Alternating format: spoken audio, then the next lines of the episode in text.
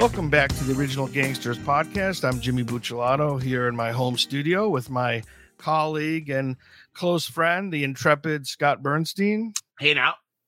And uh, before we get uh, going here with our episode, just want to remind everyone please follow us on social media. Please subscribe to our audio podcast. Please subscribe to our video channel. And if you're new to the channel, just remind I remind people that we have sometimes different content. So we have some audio episodes that are not on the video channel. We have some video episodes that are not on the audio channel. So please consider jumping back and forth, some multimedia if you want to consume all of our content. And again, we appreciate your your support and following us, and thank you for the kind words. Anyhow, we're uh, starting a new kind of series here on the podcast, the the life and crimes of and then we pick a significant person from the underworld. So far, we've we've produced episodes: the life and crimes of Nicky Scarfo, most recently, the life and crimes of Joe Massino. So we like to mix it up on the show. Sometimes we look at current events, sometimes historical case studies, sometimes we have guests that we interview. So we like to mix it up. In this case, historical case studies of major underworld figures, devote an episode to them. And uh, if you have some ideas for people that you'd like for us to record an episode about, please share it with us on social media. And uh, today's episode, I'm pretty excited about is a Taco Bowman who was we're here in Detroit. I mean, just an icon in Detroit, but even nationally, internationally, he was a major figure in the Outlaws Motorcycle Club. He was the local president here in Detroit at one point, then became national president. Just a really fascinating individual, compelling person, uh, very uh, iconic in, the, in underworld. I mean, pe- people really uh, re- revered him. he was a ga- he was a game changer. I mean, someone that um, really made a mark for himself and and established a legacy that was very unique uh, in the sense that he took the paradigm of what a biker boss was and kind of flipped it on its ear uh, in terms of his ability to evolve and metamorphosize.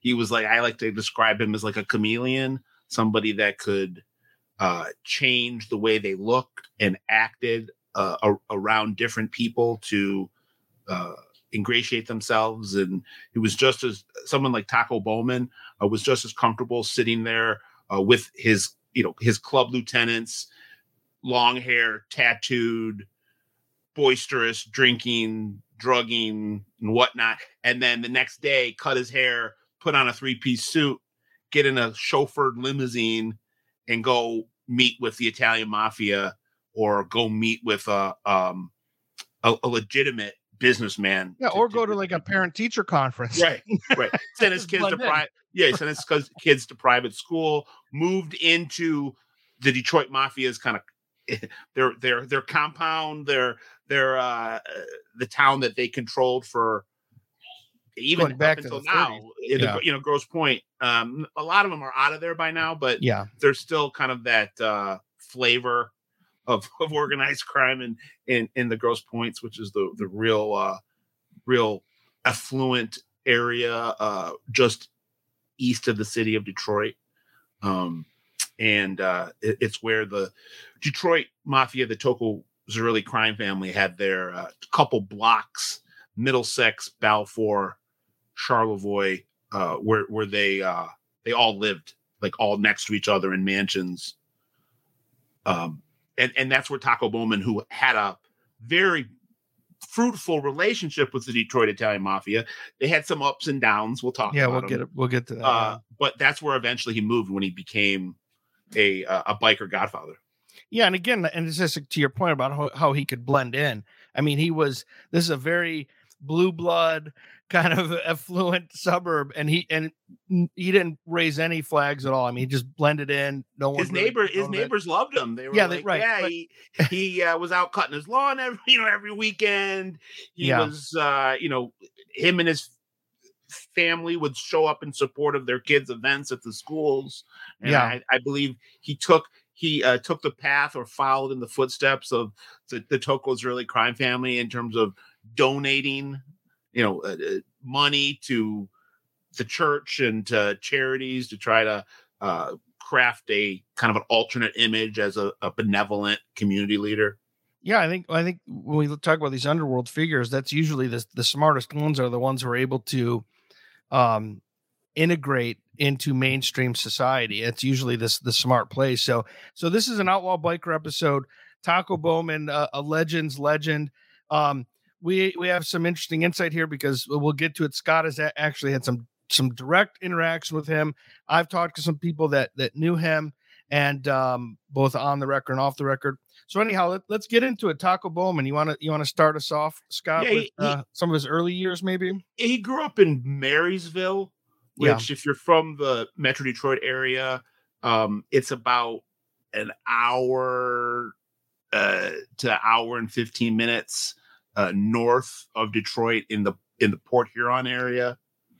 Um, St. Clair County, I think, right? That's that's yeah. outside. Yeah, okay. Yeah, it's a it's like a it's like a farm town. Yeah, like uh, you know, uh, corn-fed white boys. yeah, who uh, you go play Marysville in football. You you get a lot of uh, you know six foot four 300 pounders on the line that you know worked their dad's farm and woke up at six in the morning to carry bales of hay yeah uh, and, and, with uh with the exurbs now people actually those areas are starting to become developed now yeah. it's another more people are leaving the detroit area but whatever. Um eventually made his way to detroit um late 60s early 70s and and hooked up with the outlaws uh, under lenny braun lenny the blonde who was uh I don't think he was the first Detroit outlaw boss, but I I could be wrong. I apologize to any outlaw historians out there that that uh, that would tell me that he was. I know he was very early on and was someone that was integral in building the outlaw brand in Detroit, Southeast Michigan, the Midwest, as well as an expansion in, into Canada. Um, and Taco was close to Lenny Braun, but he was also eventually uh, mentored by the club's international president, uh, Stairway Harry Henderson. Was he an Ohio guy? He was another he was Midwest a guy. Yeah, Dayton, Ohio guy. I think he oh. also had um, uh, uh, ties or links to Indianapolis. Okay. Uh, but uh, I think he was from Dayton. I'm not sure if he had parts of chapters in both Ohio and Indiana.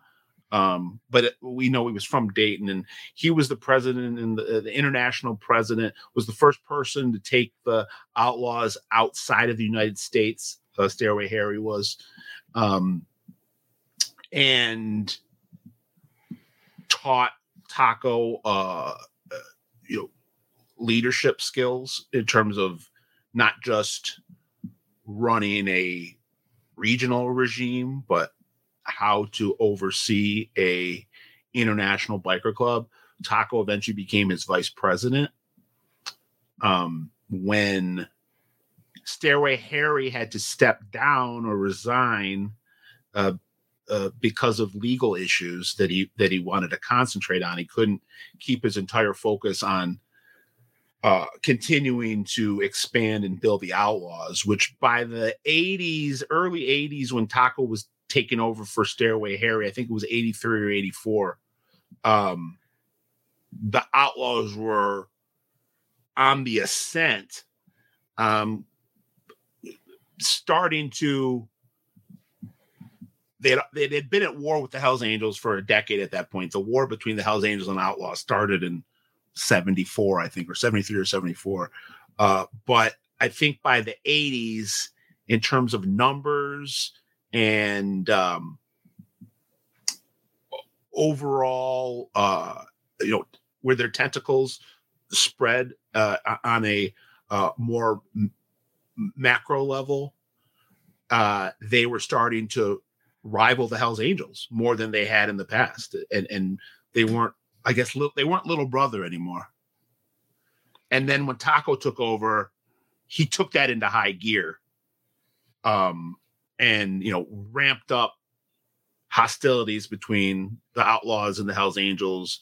Um, put a heavy emphasis down in Florida, uh, which he saw as as uh, fertile and and key territory uh, for their for their outlaws uh, brand, and just became revered as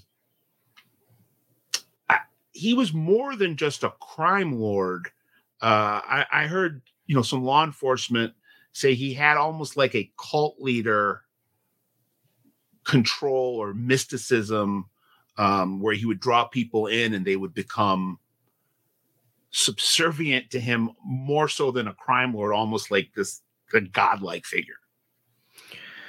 Yeah, um, I I want to talk about that uh, also at some point, like the the charisma and things like that. Um, but I just want to go back to some some chronology here. But I think he's before the big push in the 1980s. Wasn't he the Detroit president as early as what 1970? Right? I mean, it was pretty. I don't know early. if it was. You think you think it was as early as 70? I'm not saying you're wrong. I, yeah. I don't know the exact date. Yeah, someone know, can fact check us on that. I but. think Lenny. I think that was still when Lenny Braun was president. Okay. Uh, okay. I, I know at some point in the 70s, Taco Bowman took over the Detroit yeah, this is a, a, Detroit News article says he he was he was president of Detroit in 1970. Okay, well, I, so, hey, I don't so know. Maybe Braun, maybe Braun. Uh, I, at least in terms of the interviews with the press in the 70s, Lenny Braun was the one that was presented as more of the mouthpiece, I guess, of that. Uh, uh and he, he's the one who attempt. Maybe that was more the late '60s. Maybe mm-hmm. I'm messing up my timelines, and yeah. I should have probably did a double check before we jumped on this um, pod. But I know uh, uh, Lenny's the one who, who, tried to, you know, uh, move the Outlaws headquarters onto that island, um, uh, where, where you had uh, it was like a hippie commune for a while. Um, yeah, we talked about that in the in yeah. the Braun episode, the quick yeah. hitter we did about him. Where it was like so, a yeah. counterculture uh, hub so yeah, the Detroit News is citing him as president as early as 1970. Then, yeah, so he'd been, he was president for you know over a decade when he took over. Well, when he became uh, vice president and then eventually president of the of international, and then he moved the headquarters of Outlaws uh, International Club. He moved it to Detroit. It had always been in uh, Chicago or with uh, you know uh, Stairway Harry, a Stairway Harry uh, uh, in Ohio before that, but uh, for the first time in the uh, early to mid '80s, it moved to Detroit and it stayed there until um, the late '90s, early 2000s. And a little bit of general history. I'm I'm I'm not a historian about you know outlaw bikers, but um, Chicago was always the traditional hub before taco because that's where they start in Illinois, going back as, as far back as the 1930s. I, I think might be 1935. Someone can yeah. fact check me on that. But the um, um, was it the McCook? McCook, uh, yeah, yeah, M- McCook Outlaws, and and they started off uh, traditional, like just guys who who like to ride motorcycles, family club, yeah, yeah, yeah, and um, then then we get like sort of post Hollister, right? The big the big rally in California where the term one percenter comes from, and then the, the Outlaws, just like the Hell's Angels, they kind of run with that that yeah. branding and and image of uh, we're not just motorcycle enthusiasts we're we're like some bad motherfuckers we're we're, we're not nice and then by and by the 70s it had it transformed into fully vertically integrated criminal organizations. Yeah that's what i was going to say about the ask you about about the detroit scene because now this is you know this is going to be the the narrative from law enforcement so i know we're going to get comments that that this is not what happened but this is the narrative from law enforcement based on the cases that they made that by the 1970s um the outlaws transitioned into more being involved in more of these criminal activities that scott is talking about extortion gambling prostitution narcotics. And um, it's pretty well documented that during this time as part of that evolution into something that's that's more more heavily involved in criminal activities that they formed close relationships with the Italian mafia here in Detroit um the the Zerilli family. So can we can we talk about that like the 70s what was that vibe like? And and and Taco kind of um being the liaison and and and tapping into that network. Yeah, and I think he again uh, was a was an innovator and a and a pioneer in that he created a template for how a big city biker club can work hand in hand with that city's Italian mafia to both parties uh, benefit. You know, like that that it's it's a uh, there's a lot of symbiosis and um, mutual reward if if done properly. And I know it's it's they're they're two kind of volatile. Uh, you know, if if you're going to make a you know a chemistry analogy, two volatile elements that you put together, and you know if it goes wrong, it can go really wrong. But um, Taco, you know, came up with the blueprint on, on how to make it go right, and I think that started to spread around the country. That hell, you know, there had been interactions between LCN and Hell's Angels, um, but uh, Taco was really the first outlaw to uh, formalize and um, uh, flesh out and and fully embrace this um this this relationship and, and these these ties and links that both sides could leverage to their advantage. So yeah, he did it through the Giacalones, uh, which are the the Detroit the Giacalone brothers were the Detroit mafia street bosses um, from the late fifties all the way into the two thousands. Um, Anthony Tony Jack Giacalone and his and his younger brother an equally formidable mafia figure. He was no lackey or, or no second fiddle. Uh, Vito Billy Jack Giacalone, and um, Billy Jack was the good cop to Tony Jack's bad cop, and Billy Jack was the one who was really kind of getting his hands dirty with the rank and file, uh, and it was Billy Jack's crew that Taco aligned with. Uh, well, it's, it's, something that's interesting. Sorry to interrupt, but also just to give people a sense of the landscape, the socioeconomic landscape. It's really interesting to me.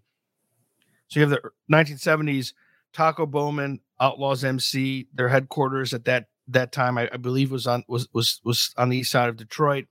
You have the Giacalones from. Off Warren. I think it was off, War, off Warren. Yeah. Um, but 1970s Detroit at that point is a majority black city, majority African American city. Um, less so than now, but still by the by the 1970s, like we're saying, Taco, he's living in Grosse Pointe. The Italians are living in Grosse Pointe, these affluent s- suburbs. So it's really interesting. You have these two white, the Italians, for all intent purpose, race is a social construct. Italians considered white at that point.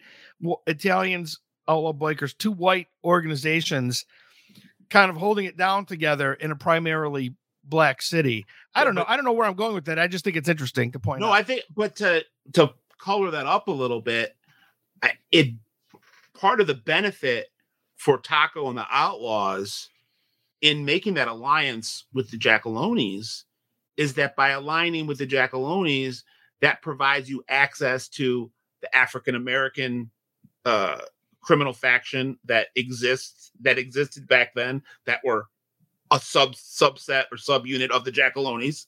Yeah. And even if you didn't want to work with them, if you had any issues with them, you could easily solve those issues through the mafia, through through through the Giacalones. So so it was a smart, in more ways than one, a very smart, yeah, tactical decision to to get in good with the Italians. And not and eh, we'll we'll get to this at the end of the episode, and not to get too uh, far ahead of ourselves, but it's like history's repeating itself now uh, with what's going on with the outlaws and and trying to combat uh, the pagans' blue wave, where they're re-solidifying their connections across the country with the Italian mafia, and to I know it's not the exact same point you were making, but some of these um, some of these alliances that the outlaws are making in addition to the Italian mafia have to do with black street gangs. So it's like, you know, any any way you can uh, protect yourself or, or or turn a buck, you're you're gonna ignore the fact that you might be different skin color or or believe different, you know, have different yeah. philosophies on life or religions or whatever. Yeah, yeah, no, for sure. Um, so and it, it's interesting also this time period, the 70s, because um like my understanding is that Taco is a very hands-on biker president at this. And and I'm not comfortable saying who it is, but I have uh, an uncle who used to used to be friends with Taco and Frank the Bomb from the, from the Tocco Zerilli family, and they would hang out. And uh, yeah, they he, he, he, you know Taco and Frank the Bomb were like what you would imagine. What you imagine they were, they were like some bad motherfuckers going out to the bars together, you know, getting into fisticuffs with with other dudes. Sometimes a knife is pulled, a gun is pulled. Like well, Frank, they, were, so, they were tough fucking dudes. Yeah, well, just, that's my understanding. So Frank the Bomb, who, who Jimmy's referencing, longtime Detroit Mafia lieutenant enforcer, uh, acting capo uh, uh, Frank Bommarito. They called him Frank the Bomb. Uh, he was Billy Giacalone's longtime best friend and right hand man, and he was as street as street could That's be. I mean, yeah, and he was somebody that could get along. If you were a street, no matter what age, race, religion, if you were in the street doing dirt, he could get along with you. Um, and so he became uh, the Giacaloni, the Detroit mob's liaison to both the bikers and the African American uh, underworlds. And him and Taco uh, flock, you know, birds of a feather flock together and they right. gravitated to each other really early on in the 1970s and became very, very close. And uh, like you said, they were they were rabble rousers. Um, uh, both guys that wanted to keep a their finger on the pulse uh, of the streets. You know, at that point, Frank was just a soldier. Uh, he didn't really reach. Um, it, eh, he, he became Billy Jack's acting capo when Billy Jack went to prison um, in, in, the uh, uh, 90s and, and 2000s. So at that point, Frank was just a soldier and Taco was a boss. But um, they they were you know they were nitty gritty. They they mm-hmm. did not want to um, Taco, and I don't know if Taco. I, don't think Taco moved to Grosse Pointe until the eighties. Yeah, right, right. Not in the right in the seventies. I yeah. think he still lived in Detroit. Uh, yeah, actually. So, so uh, you know, they were guys that were getting their hands dirty. Uh, they, they were very, very tied into street activity and and being with the rank and file. Um, and right. and Frank introduced Taco to that world and Taco introduced Frank to that world that you know the, the biker world and um they they spent a lot of time together. They were more than just uh, business associates. They became very close friends and and socialized together and vacation together and so forth. But i mean and as you point out moving forward in the chronology taco is someone who's not doesn't seem content to just be a detroit guy that that he has aspirations for regional leadership, national leadership, international leadership. So if you, I don't know if you want to. Yeah, well, he had a vi- he had a vision, and again, if you want to tie it into today, I think there's a lot of analogies to be made with Conan the Barbarian in New York. I, I see him as a modern day Taco Bowman. What he's doing with the pagans is kind of exactly what Taco did with the Outlaws. I mean, Stairway Harry got you know started moving in that direction expanding uh, across the pond in in um, and and getting outside the US borders. But um, what Conan Barbarian, uh, uh, what Conan Richter is doing right now, it, it, echoes a lot of what Taco was doing in the 80s and, and, building the, the Outlaws brand and, and putting and, and driving them so they have ties and tentacles everywhere, not just in the biker community, but you know, in the police departments, in the, in the courts, in the um, with other criminal factions, with in legitimate businesses, um, and and making them and, and building them beyond the biker stereotype. Um, yeah, and and also um, and being being, about, being business minded, all about yeah, their business. Yeah, um, and also and I wonder if some of that influence came from hanging around the Italians. I, I don't know, but it w- wouldn't uh, it wouldn't surprise me. I mean, we we know other case studies where that happens. Like here here in Detroit, not to totally go down another rabbit hole, but um, Larry Chambers, you know, for the Chambers brothers, infamous African American crime organization here. He did time with some Italian dudes, and he he talks about this in his own man in his own uh, what do you call it? He, he I don't know if he published it, but his um memoirs. Yeah, that that that he learned a lot from the Italians in prison, in federal about, prison. yeah, about how to come out and, and run shit. Right, and, and, and organized. Um, they called him Marlo or uh, Rambo. Uh, when Marlo Chambers came out of prison, uh, for again, we're going down a rabbit hole, but just to give people context, if anybody has seen the movie New Jack City and what Nino Brown did at the Carter, which was the uh, housing project that they took over and turned into a 24 7 drug emporium, that was based on what Larry mm-hmm. Chambers did when he came out of prison, learned what he did from the Italians, and immediately went and bought a a, a, an apartment building that was called the Broadmoor and turned it into what became dramatized as the Carter. So, yeah, and he, maybe Larry, Larry, Chambers might be a good example for another life. But Detroit, I think uh, to me the, the the the through line here is that, and we're biased, we're we're Detroiters, but it my research tells me that in Detroit specifically, more so than other areas, there's a certain entrepreneurial spirit that exists within the street hustlers, no matter what race, religion, what faction you're in, where the, the goal is to be larger than life and bigger than just where you grew up from or where your block is or where your organization is headquartered out of. Um, the idea is to keep pushing the envelope and and there's there's always just like I said, there was no method to the there's method to the madness. There's, yeah, I mean, I I would say that a lot of this correlates to, and maybe I don't annoy people. I'm going to get pretty academic here. I think it totally makes sense when you look at this is the Motor City, the big three. Yeah, I I think it I think it's in the I think it's in the bloodstream of of this area what what you're talking about. People aren't fit. It's not like, eh, eh, in all due respect to L.A. and New York and the street factions that exist there, but people in Detroit, for the most part, over the they ain't fighting over city blocks. They're they're fighting so they can have enough money to go buy five mansions in the suburbs, have a island of their own in the Bahamas, and travel to Europe on a rate. Like that's the goal for guys, whether they be black guys, Italian guys, or biker guys in Detroit. And that I think Taco embodied that, that, you know, he wanted to do it big and he wanted to do it smart and he wanted to do it organized.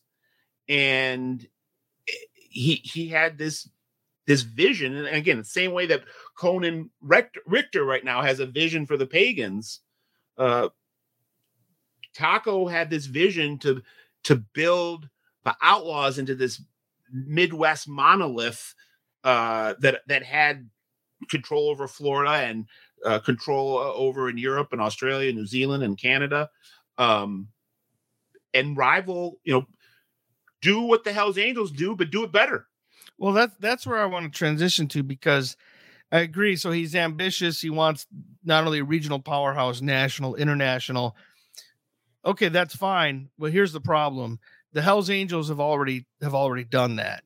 And so we're going to see some some serious conflict and and and disagreements over um you know territories and things like that. And a so, lot of it was keeping the Hell's Angels out of the Midwest in places yeah. like Milwaukee and Chicago and Detroit. They never came in. Recently, there's a allegedly a Hell's Angel chapter up north or out in Mount Pleasant um, they're you know on the Hell's Angels website it says something, but the Hell's Angels for the most part have always that's, and that's pretty far from Detroit. I mean, yeah. it's, it's, obviously Michigan, it's the Midwest, but that's pretty far from Detroit. Ohio, yeah. Ohio, Wisconsin, Illinois, there were uh, very, very uh, brutal, brutal wars, uh, car bombing attacks, murders that sprinkled across the 80s and 90s with the uh, outlaws uh, keeping you know keep trying to keep the Hell's Angels out out of those areas. Yeah, not so much didn't really happen in Detroit, but Chicago. It, it got Yeah, Ohio, pretty, pretty Ohio, bloody. Cleveland, uh, Chicago, Milwaukee. There was a murder in Toledo um, in the uh, uh, late 70s, early 80s, um, where you had uh, the whole Hells Angels administration with Sonny Barger came to town for the trial. And I believe it was a it was an outlaw that was trying to uh, that was making their bones and killed a I think it was a Cleveland Hell's Angel in Toledo, or maybe it was a Toledo Hell's Angel. But there was a trial, and Sonny Barger and his whole crew came in and rented a bunch of houses in Toledo for the trial. So that so that was in that was as close up until the uh the chapter got opened here in Detroit a couple years ago by the Hells Angels, and we don't know what the status of that chapter is. We really haven't heard anything about them um, outside of some uh, some FBI wires or DEA wires last year with an arrest of a guy that was allegedly selling guns to outlaws who were talking about going to war with the Hells Angels. But other than that, we really ha- hadn't heard about much activity.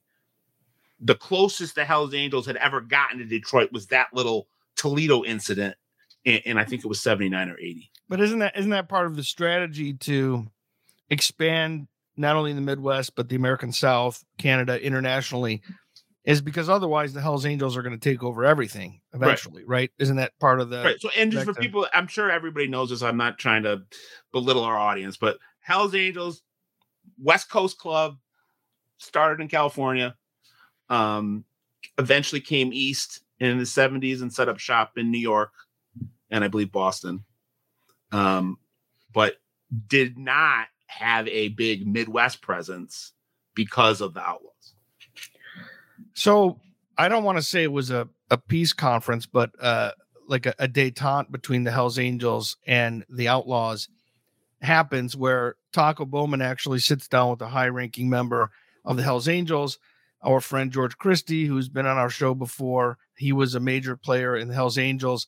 And, and he and Taco, this is pretty remarkable. They actually they actually sit down uh, like face to face and and have uh, a conversation. I I don't want to say a peace summit. That's an overstatement, but at least to lower the temperatures. And wanna I think it was- that? I think it was over a couple of days. yeah, Um, and according to George and according to other people I've spoken to, it looked like for a period of time that they were going to come to some agreement, some type of ceasefire. And then uh, Kevin O'Neill, aka Spike, uh, who was a, a shot caller out in um, Milwaukee, uh, put the kibosh on it. Um, I know I misidentified him in a, in a previous episode. I was calling him Spike O'Donnell. I apologize to all my Irish friends. I'm not trying to. O'Donnell and O'Neill are totally different. I'm. I, uh, I'm- so this is. I'm talking about Spike O'Neill. Not. Um, just want to correct myself, but uh, he convinced Taco to uh, walk away, even though it looked like they were making some headway in um, putting putting you know letting bygones be bygones. But all it all it did after that was was pop off even crazier. Yeah, and it gets it gets really murky too because I think around the same time, and this seems like always be the case, there were also undercover informants who are trying to fan the flames, right? So if like George and Taco are trying to like lower the temperature, it doesn't help that you have informants, uh, you know, uh, trying to escalate violence because that, I mean, that's what law enforcement wants, and then they can go prosecute these guys. So, um, but so th- in that environment, it was pretty remarkable that that those two would sit down. I think. But so so that's at like the national level, uh, uh, very macro. At the same time, going a little bit more micro in the local level uh, on the home front for Taco Bowman.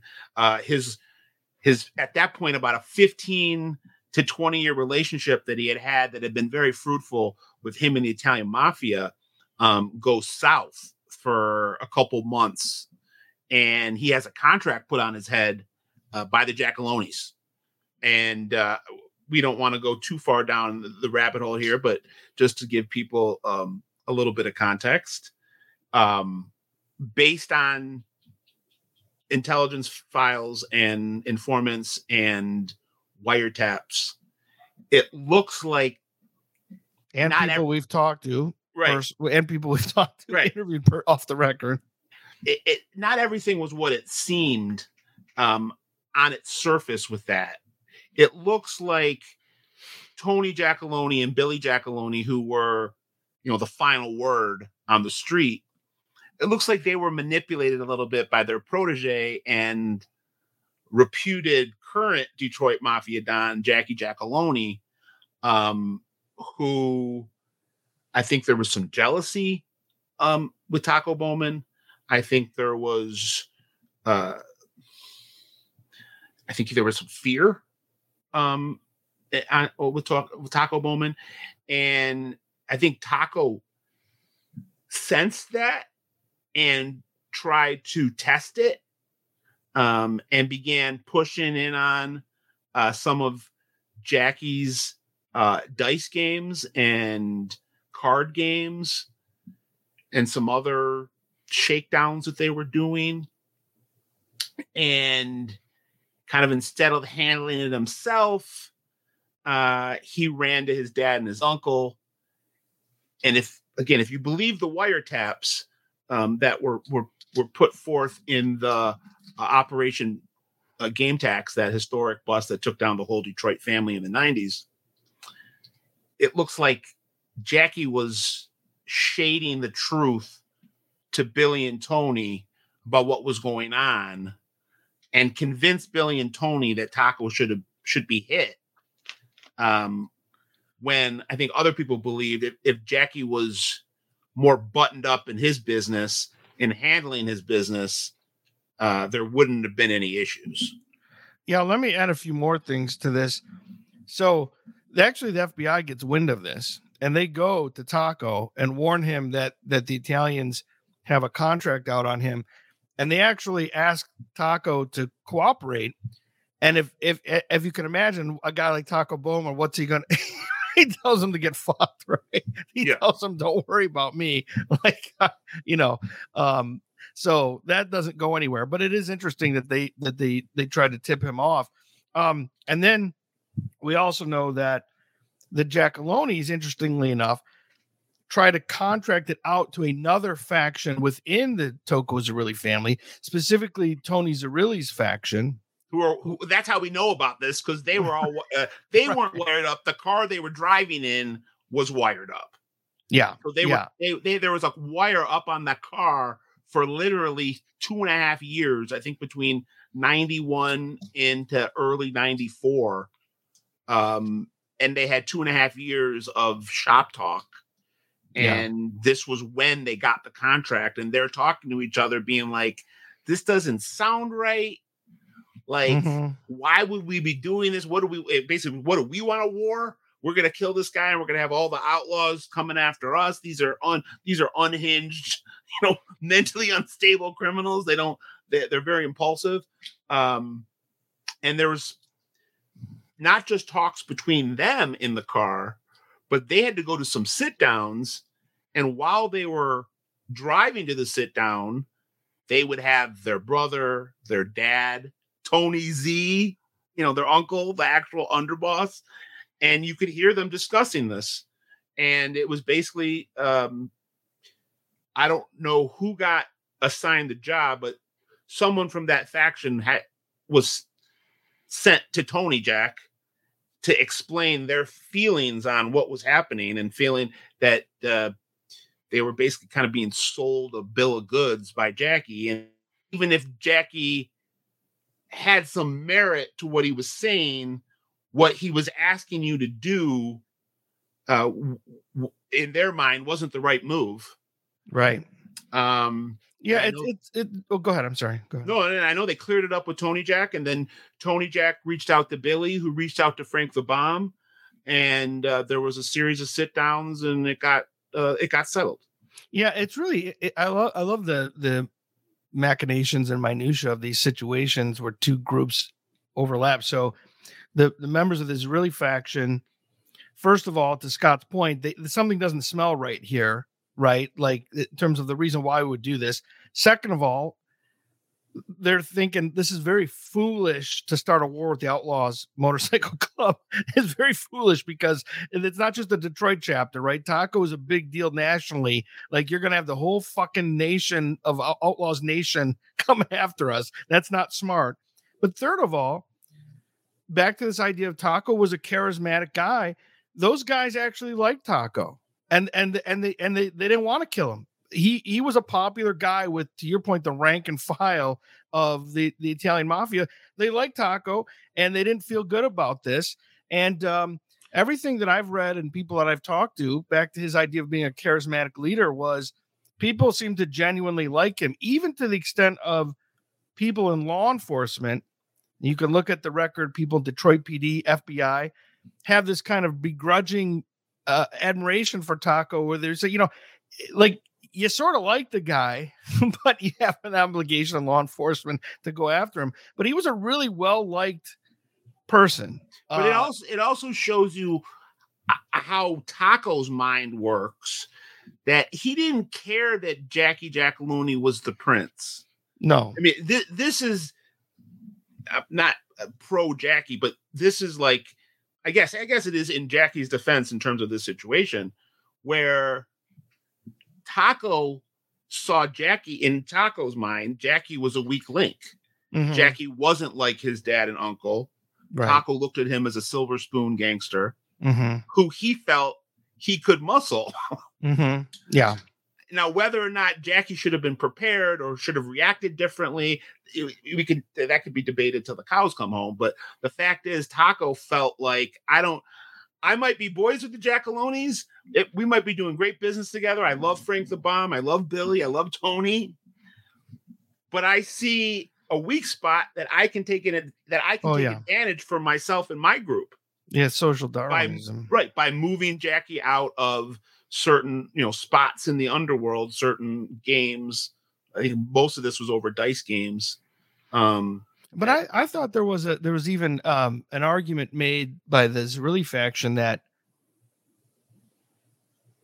that the way Jackie made the case is not what was happening. Right. well, I don't think I, I, I still don't think we know for sure. Yeah. What the situation really was. Right. Right. Um. That that Taco wasn't necessarily muscling in because that was the way Jackie framed it, and um, it was disrespectful, and he was muscling in.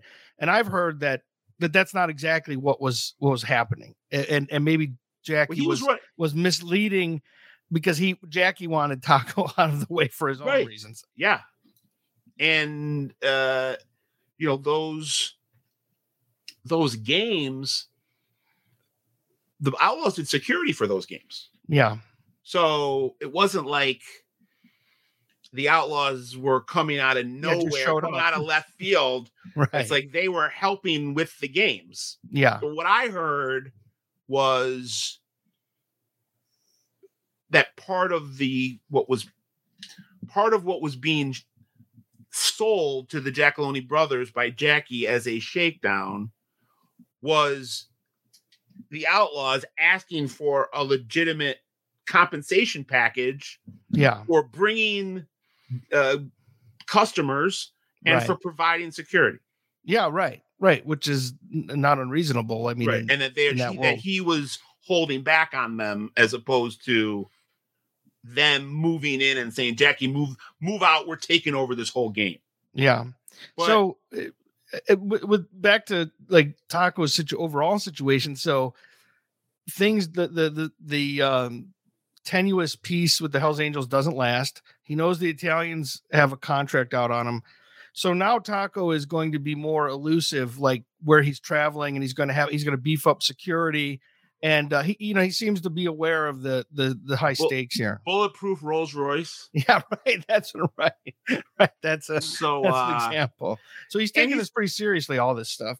Yeah, and he sets his sights on Florida, and he had had his sights on Florida, um, you know, early on in his in his reign. It, he sends um, a guy that had been running the Toledo chapter, uh, Wayne Hicks, who they called Joe Black. He sends Joe Black down there uh, to open a Fort Lauderdale chapter, and really plant the flag uh, for Florida being outlaw territory and for people wanting to come into Florida uh, as bikers having to go through the Hells Angels. And uh, Joe Black has a guy, uh, his right hand is a guy, DK LeMunyon, who is a you know, this is this is rogues. These guys are on like a rogues gallery, like a ragtag group uh, of uh, you know scrappy, grungy, grimy, uh, uh, you know, underworld figures that, like Jimmy said, they they fit everything you would think about a biker.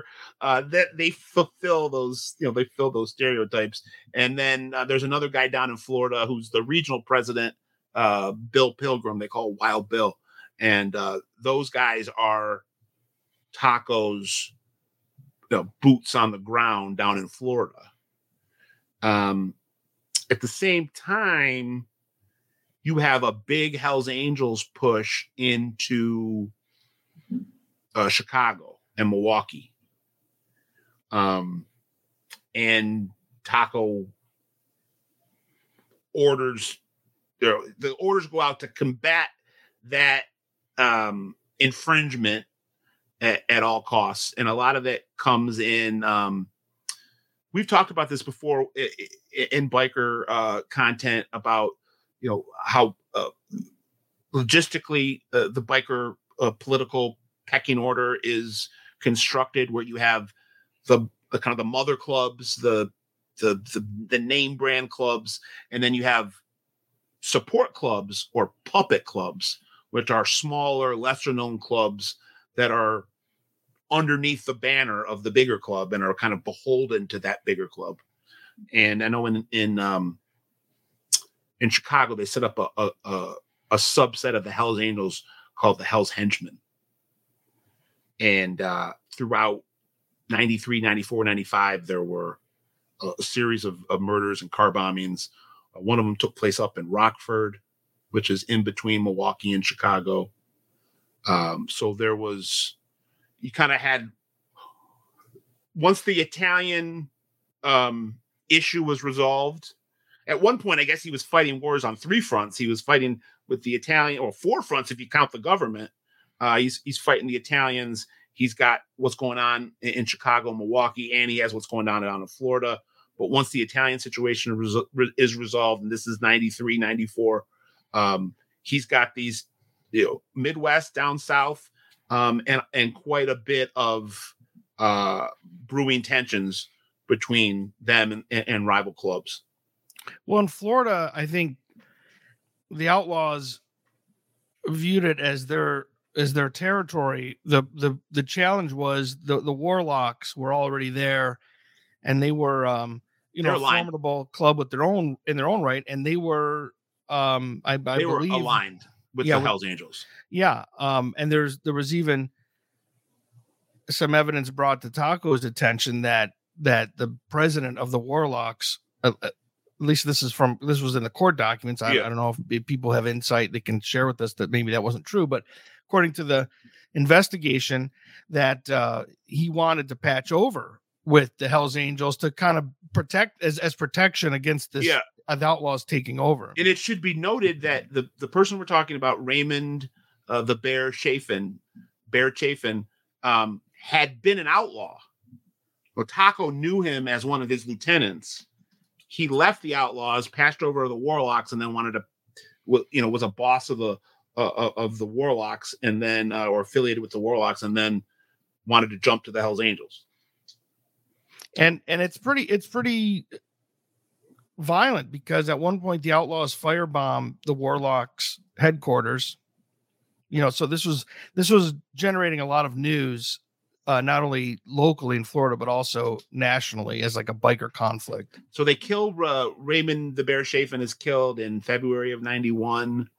Um, spring of '92, there was a uh, Daytona uh, Daytona biker uh, Daytona Beach Biker Week uh, rally, um, and there's a altercation uh, between a uh, a probate who they actually called Hitler, um, whose real name was uh, Erwin Nissen. They called him Hitler, and uh, Hitler got it. I think he sucker punched the boss of the Atlanta Outlaws, uh, uh, Moose um, Moose McLean, and I was at like a. When uh, you say probate, so after the Bear Chafin uh, murder that happens in the winter of 91, in the spring of 92 at uh, Daytona Biker Week, one of the uh, outlaw prospects or probates, who they called Hitler, um, sucker punches the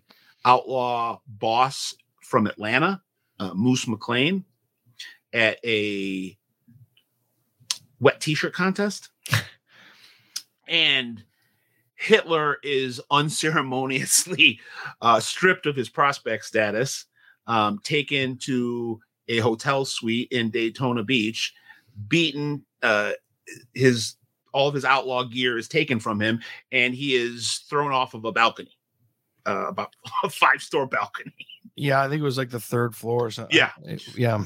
that, that's how uh, the taco bowman crew rolled Yeah. um, well, that was, I, I mean, I'm not justifying violence, but that, that was pretty uh, Yeah. bad mistake to put your hands on, uh, you know, this is just I just trying to just trying to give a glimpse into how uh, Taco ad- administered um, Oh. dis- discipline within the club. Uh, and then you know, uh, in '93 there was a situation with a Florida uh, outlaw called Turbo Turbo Tally, and he had uh, gotten some trouble up in Canada and had allocated, I think, to an extent where he admitted that the outlaws did business in Canada in a signed statement in his court file. And uh, he was called to Detroit and picked up at the airport by two of Taco's uh, lieutenants and and held captive for like five days in the outlaws uh, East Side clubhouse and uh, mercilessly beaten and um, allegedly sodomized, uh, and then put on a, a, a plane and and stripped of his colors.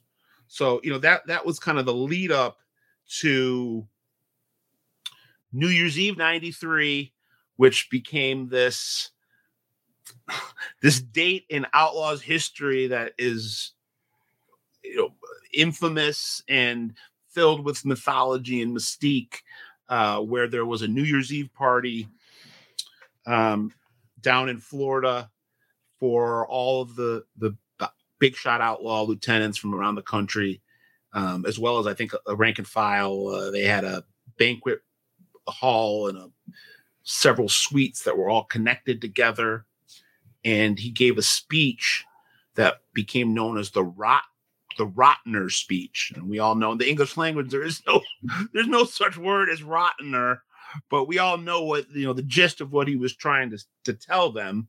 And it was a uh, it was a pep talk, um, a uh, inspirational, motivational speech to encourage more uh, an escalation of the war against the Hell's Angels. And he said, "We're going to be rottener than we've ever been."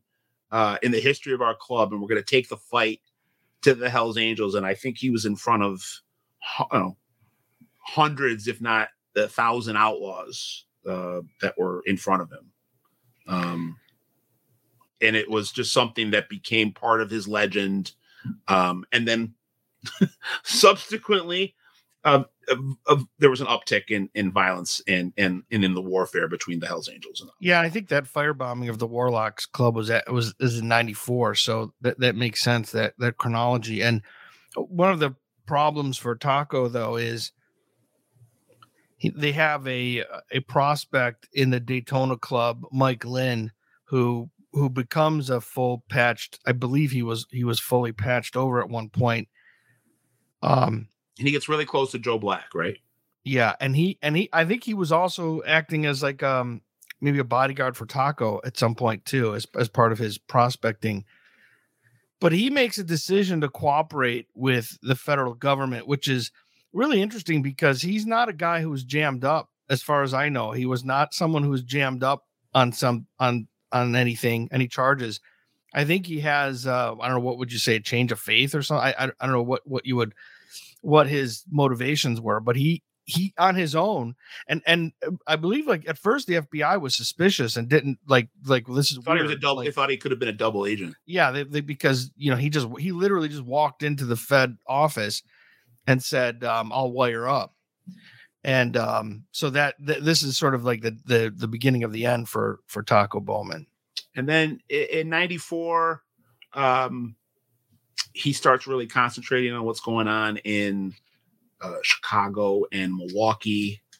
And I know there were some trips that the uh, ATF and uh, FBI followed Taco uh, to Chicago, a drive from Detroit to Chicago, which is about four hours. Um, and then subsequently, a couple days later, they saw some of the Chicago and Northwest Indiana bosses coming to Detroit.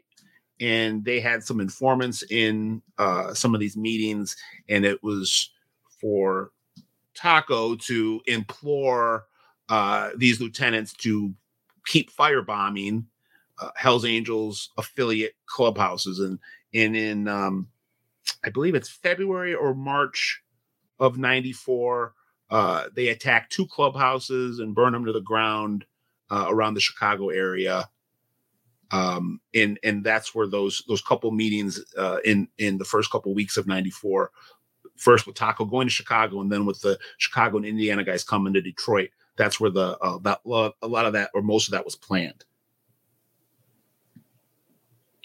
Um, And we know that from from Mike Lynn from hit because other guys flipped too yeah, eventually. it, it made it into the into the indictment into the court into uh Taco's uh case that they eventually brought a couple years after that. Yeah, Um there was another incident where he was Taco got upset. One of his close friends, Buffalo Wally, uh, who ran the Buffalo, New York chapter, was was killed in a in a big uh, fight between the the Hell's Angels and the Outlaws out in New York. was that the Lancaster? Yeah, Lancaster? Speed, Lancaster Yeah. Speedway, Yeah, and there was a tel uh, not television. Well, there was television coverage of the funeral of the Hell's Angel, um, who died. There was one outlaw who died and one Hell's Angel who died, and that the outlaw was Buff, uh, Buffalo Wally, and the Hell's Angel was a guy they called Mad Mike, and there was a, a f- vi- video footage and I think a photo in a newspaper of an outlaw affiliate club at the funeral and giving condolences. Oh yeah, yeah. To the Hell's Angels, that did not play well with uh Taco, and he um But I think, and I think those guys, they they knew. I think that w- the one of those outlaws knew that guy from like uh maybe a like an Alcoholics Anonymous support thing or something. Like there were, he knew that he he knew somebody in that Hell's Angels club on a personal level, and so didn't didn't have like a problem with him. But that didn't go over well with yeah. Well, then well, what he did, what he didn't just take it out on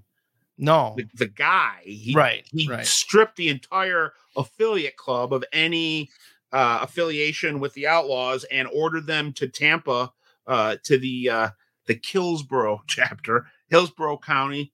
The people, in, uh, the Outlaws that that that operate out of the Tampa St. Pete area in Hillsborough County, they call it Killsborough, and um, they ordered the whole fifth. They were called the. Uh, I think they were called the. Um, the uh, fifth something with the fifth uh the fifth fifth chapter or something. They had a weird name, and he ordered the whole club uh, to report to the Tampa Outlaws uh, headquarters, and they were assaulted with bats and chains, uh, stripped of their outlaw colors and or their patches. their patches, and told to never come back again.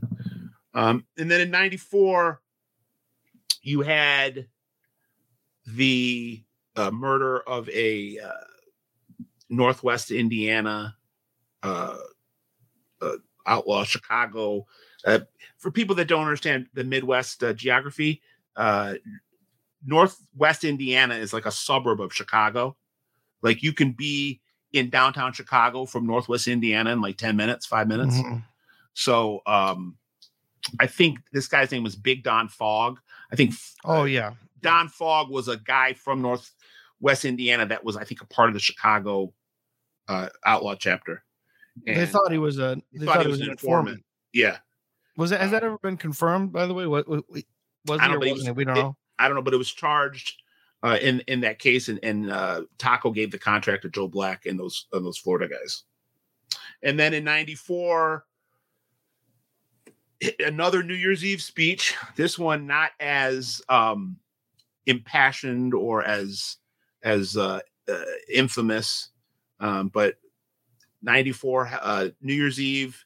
I think there was less people there, um, more of like the inner circle and he uh he tells his his brain trust that we're we're not just going to stick to our guns uh, in, in the area that we feel comfortable in the midwest florida we're going to take the fight to the hells angels out west we're going to go to california and start killing hells angels and we're going to start with george christie who he Yeah, I know. peace conference with Yeah, that was in the that was in the in the court documents. yeah That um, yeah, we, that's something we can ask George about. Um, a- allegedly, I- you know, at least that's what that's what was in the the, the court case. And in, and in, who knows what happens if the if the indictment never comes down? I mean, I think Yeah. the only re- they, they weren't they had gone out there a couple times, they were not successful. I think they would have continued to go out there and hunt Christie if uh, the uh, major indictment doesn't land in '97, and uh, Taco has to go on the run for two years.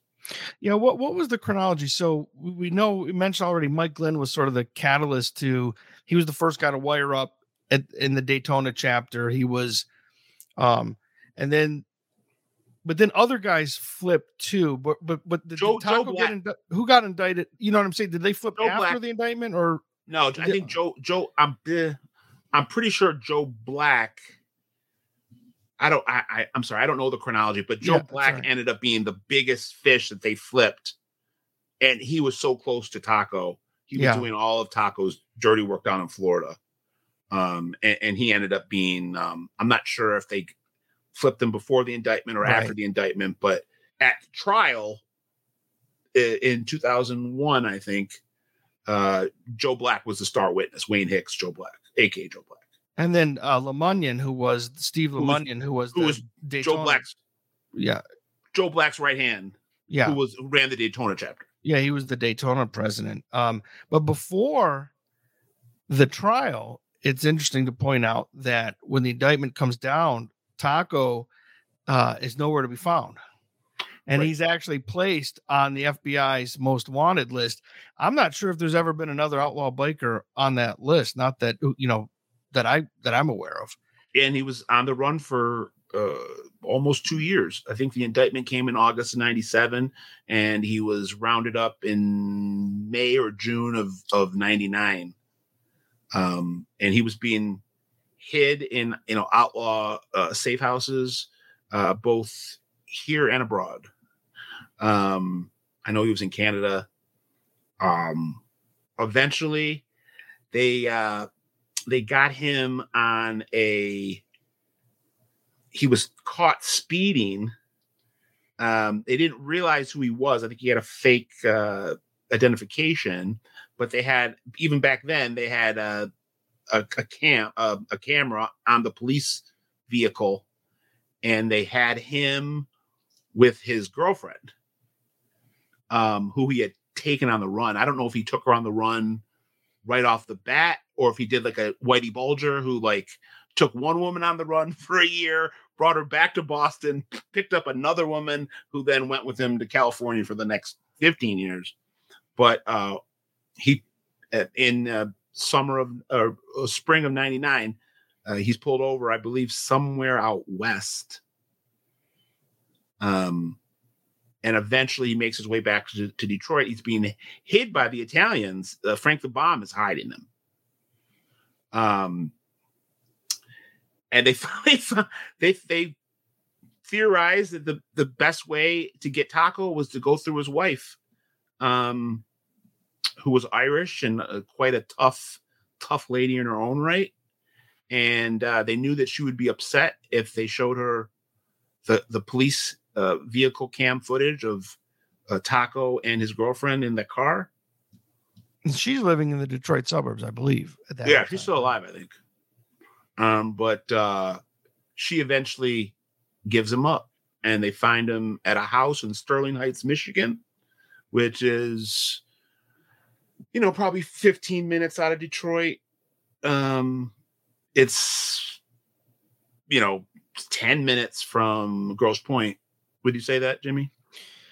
Yeah, yeah, yeah. It's not far from 10, from 15 Pointe. minutes. Yeah, Because far. Detroit, Detroit to Grosse Pointe, they border each other. You can and it's in all east. It's all east Yeah. side. Grosse Pointe, Sterling Heights is all east side. Grosse Pointe's more far east side. and the and the bomb uh you know his territory was uh s- southeast uh the uh south warren south sterling heights south um roseville uh he was somebody that uh existed in this area that was that's that's a hodgepodge of lower income white black biker it's it's an interesting uh, area right around uh, like eight and Gratiot, eight and Hoover. Um, well, especially by the nine by the nineties, it had it, Yeah. it was it was what you're talking about. Yeah, yeah, yeah, yeah, and that that was that was Frank's. You know, Frank loved it. You know, and, and you know Frank uh, thrived in that environment. Um, but he yeah. was hot By the way, Taco was pulled over in Nevada. in Nevada. Okay. That's where they that you were right out west. Um, and they did you have do you have a date on when they apprehended him?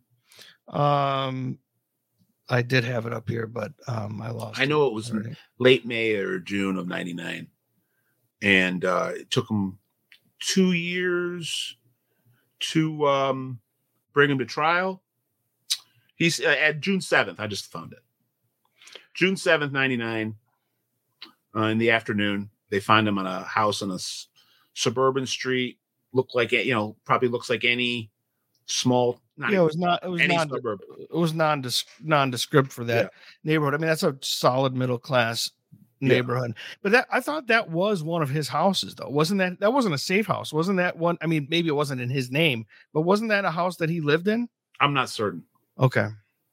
but I know that when he was back in Detroit, the bomb was moving him from house to house, and that Yeah. the, the feds had brought the bomb in a number of times, thinking they could squeeze the bomb for information. Oh where- yeah, right. where Taco.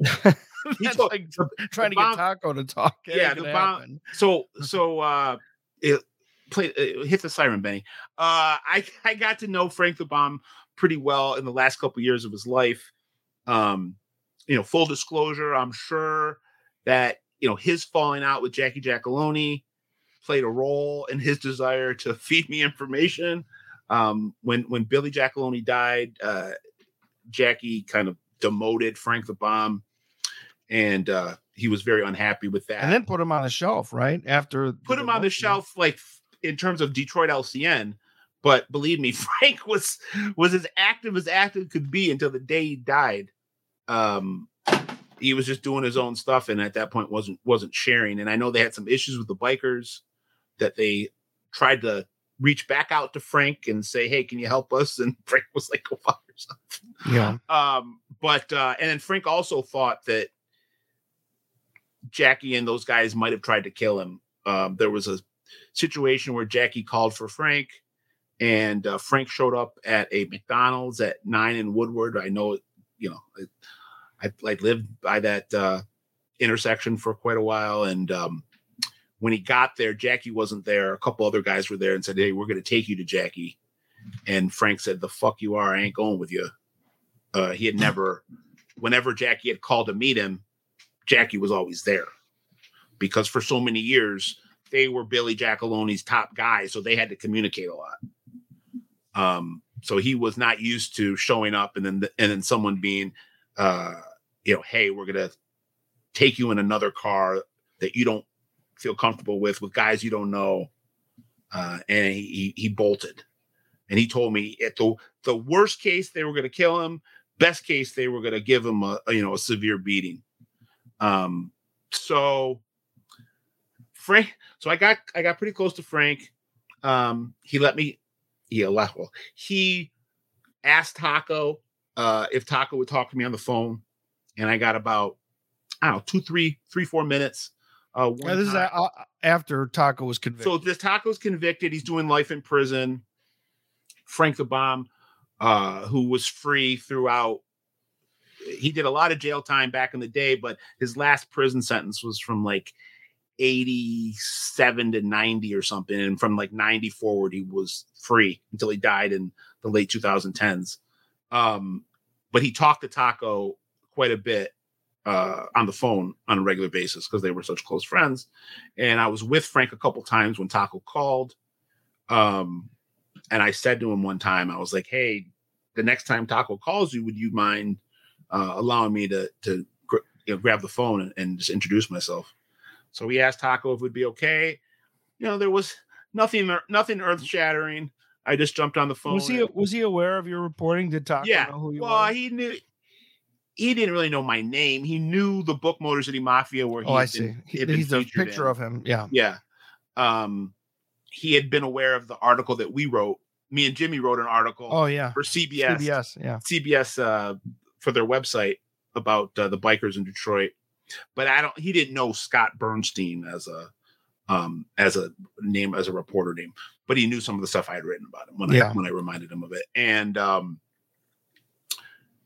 I mean, what what can you really take away from three or four minutes? But you know, I'd say as a you know, for for my uh, reporting, it was um, it, it was it was pretty uh, important. Uh, you know, uh, to to be able to get it's not FaceTime, I guess, but just to be able to uh, talk to somebody eh, um, like that, someone that you've reported on, someone that you've learned about, and even if it's for three or four minutes, um, it, it has value, and I and I I really appreciated it. Um, even though if it was it was a lot of small talk, and um, I, it was it's something that I'll always remember, and uh, I was proud that I could say that a couple years after that, uh, I broke the story of his death. Um, I think it was in 19, 18. Yeah. It wasn't that long ago. Um, let me uh, just double check it. But uh, I um, I was the one who broke that story. I got tipped off 2019 2019 spring, I believe it was, or winter, February or March. March. of 2019, and you saw a picture of him at the end. He really didn't look anything like he had looked in the past. I mean, I guess people, you know, people get older and and change, and um, Especially in the joint. yeah. But you look at the picture of him at the very end, which was a like a prison mug. It doesn't look anything like the photos that you see of him from the 70s, 80s, and 90s. Um, but he looked good. He didn't look unhealthy or old. Um, he just was more clean shaven. I think he had a mustache, but um, yeah, his his legacy is so um, it's so layered, and it, and it's something that uh, who knows if it will ever be equaled. I mean, what what Conan Richter and the Pagans are doing right now, I, I definitely think they're. I've said this a couple times already in this episode. They're taking a page out of what uh, Taco did with the the Outlaws in the 80s and 90s. But he he is revered um, coast to coast, outside of Sonny Barger. I don't think there's a, a more iconic or notorious, well known, well respected, beloved biker boss in American history than than Taco Bowman. Yeah, I don't think so either. Um, the like I said, the few people I've talked to, um, all all thought very highly of him. Even even the rivals, even like George Christie commented on one of our social media posts. So this is public that he said um, Taco was a worthy adversary. Those were those were his words. And uh, the Italian guy that we talked to, he thought highly of Taco. Um, mentioned it. Uh, um, another person I know who used to run with Frank and Taco thought very highly of him, and and even the law enforcement guys. Um, Well, he was someone that always respected the law enforcement that was tracking him. He yeah, didn't the cat. he didn't get into screaming matches or Yeah. throwing things at them. Um, he he he took a page out of the Giacalones and the, the Tocco Zerillis here, who saw law enforcement. You're doing a job. right, We're doing a job. right. you know. Yeah, yeah. Yeah, even the, even the law enforcement people, it doesn't seem like it was personal. If anything, they, I think they sort of liked them. Yeah. Not not as they, they were going to do their job, which was was. Well, they thought. I mean, they thought he was a, uh, you know, they thought he was a, dupli- a duplicitous, yeah, yeah, yeah, uh, yeah. you know, egomaniacal crime lord. But at the same time, they recognized that he he had some you know charisma about him and uh, like I said, they had a, a, level of respect for those guys where he didn't let his people disrespect right. the the ATFs and DEAs and FBI's that were were going after them. Um, it was always cordial. I, I, tacos, you know, another part of his legacy, tying it back to the start of the show. You know, he he was the definition of a leader and somebody that could easily adapt to whatever situation he was in and interact with whoever was on the other side of that table, whether it be law enforcement, George Christie, his top lieutenant, or you know just uh, anybody that that he would um, be doing business with or or socializing with. Uh, he was somebody that um, wore a lot of hats and could easily shift from one mode to another and and I don't again I don't want to belabor it, but it's it's just interesting to see one. You know, I've seen a lot of FBI surveillance photos of him, and to see him in all of his outlaw garb, and when he's amongst all the outlaws, and he almost he almost looks like a warlord. Mm-hmm. You know, like uh He's got the, like long Native hair. American warlord. He was very dark complected. That's why they called him Taco. Um, and he'd have the long hair and he'd have all the tattoos and he looked like out of central casting for a biker movie. And then you see a surveillance photo that was taken literally 48 hours later or a week later, and his hair is all tied up. He's in a, a three piece suit. Um, it, it just uh you never saw that before. Sonny Barger wasn't dressing up in three piece suits to meet with with other criminals or other businessmen. Um, he was in a category of Taco was in a category all by himself in terms of how he understood uh, the way the game was played. Uh, he was playing chess when everybody else was playing checkers.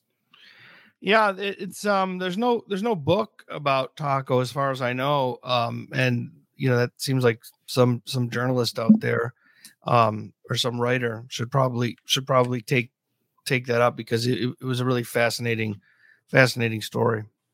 Fascinating and, uh, life. Just you know, to, to put a bow on this, his all you needed to know about his legacy played out in, at his funeral. Mm-hmm. They had to literally rent the Ohio State Fairgrounds.